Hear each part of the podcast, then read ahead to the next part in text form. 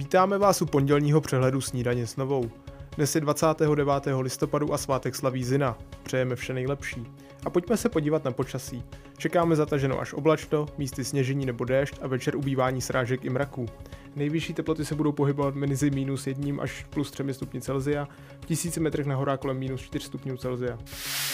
Prezident Miloš Zeman včera jmenoval premiérem Petra Fialu a dnes absolvuje první setkání s kandidátem na ministra. Přes videohovor se setká s předsedou Pirátů Ivanem Bartošem. Ten by se v nové vládě měl stát ministrem pro místní rozvoj a digitalizaci. Předseda hnutí Stan Vít Rakušan dnes oficiálně představí jméno nového kandidáta na post ministra průmyslu a obchodu. Tím měl původně být středočeský zastupitel Věslav Michalik. Ten ale nakonec kvůli financování svých podnikání z kandidátky odstoupil. Končící vládu dnes o 14 hodin čeká mimořádné jednání formou videokonference. Hlavním tématem bude vedle možného zpřísnění protiepidemických opatření také prodloužení programu Antivirus. Ten pomáhá firmám čerpat finanční pomoc a platí aktuálně do konce roku. Ministrině práce Jana Maláčová by ho ale ráda prodloužila i pro rok 2022. V Česku dnes startuje natáčení akčního thrilleru Vyproštění 2. Ten navazuje na loňskou veleúspěšnou jedničku, která patří mezi nejvýdělečnější filmy debitující v dobách pandemie. Hlavní roli si zopakuje Chris Hemsworth známý z filmu Thor. Podle státního zastupitelství nadále narůstají počty případů porušování karantény a protiepidemických pravidel. Přibývá tak jedinců, kteří nemoc šíří z nedbalosti. Nejen o tom promluvil ve snídani s novou právník Štěpán Ciprín. Pokud by někdo šířil nakažlivé nemoci, které byly uh, začleněny podle nařízení vlády v březnu minulého roku na ten seznam, tak se může dopustit šíření nakažlivé nemoci, což je trestným činem podle trestního zákonníku. A v té základní sazbě mu hrozí uh, trest odnětí až na tři roky, na tři léta. Uh, máme už, známe případy, kdy trestní soudy už opravdu odsoudili pravomocně lidi, kteří měli být v karanténě a nebyli a šířili nakažlivou nemoc. Zatím padly tedy uh, pouze podmíněné tresty, to znamená, že ten výkon trestu byl odložen na uh, zkušební dobu. Zda se tedy odsouzený osvědčí či nikoli. Ale už máme tedy stanovenou judikaturu, že to opravdu trestným činem je, trestní soudy už tomu umí přistoupit a ty lidi umí odsoudit. Nicméně představme si situaci, že by to nebylo to, že pouze poruší někdo karanténu, ale například se nám objevily i inzeráty, že by někdo uh, prodal uh, nebo nakazil úmyslně. Uh, zde si dokážu představit, že by soudy už nemuseli ani přistoupit k podmíněným trestům, uh, protože tady ten úmysl uh, šířit tu nakažlivou uh, nemoc uh, je mm, motivován finančním prospěchem. Uh, to si myslím, že by měly soudy hodnotit jako přitěžující okolnost. Od dubna 2022 dojde opět ke zpřísnění pravidel hypoték.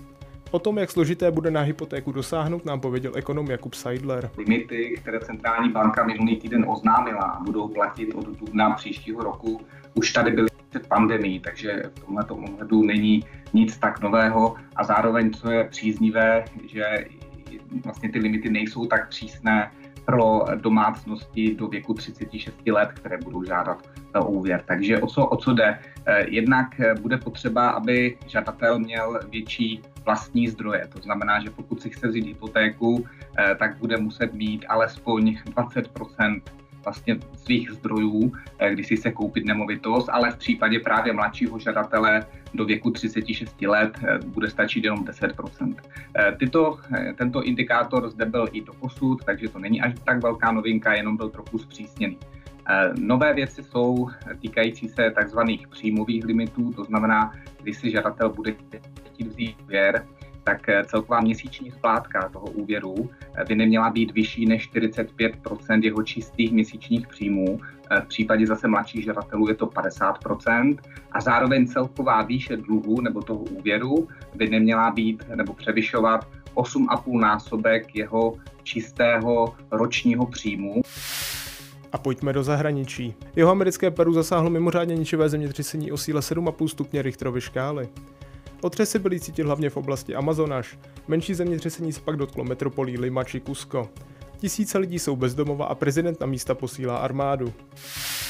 Nizozemsko hlásí minimálně 13 případů nákazy mutací Omikron. Ta dorazila do země z Jižní Afriky. Testování v Nizozemí nadále pokračuje, je tedy možné, že nakažených bude jen přibývat.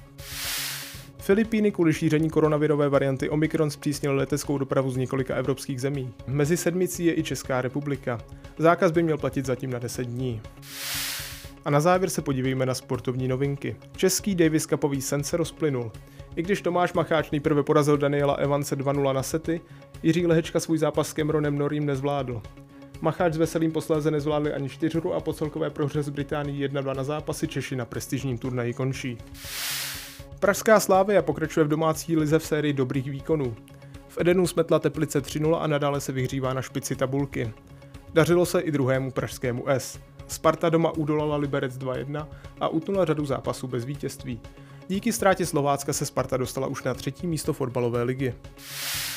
Italská série A má za sebou kompletní 14. kolo a v jejím čele nadále zůstává Neapol. Ta se vskopila po poslední porážce s Interem a na stadionu Diego Maradony zničila Lazio 4-0. Díky tomu se odpoutala od AC Milan, který doma překvapivě nestačil na Sassuolo.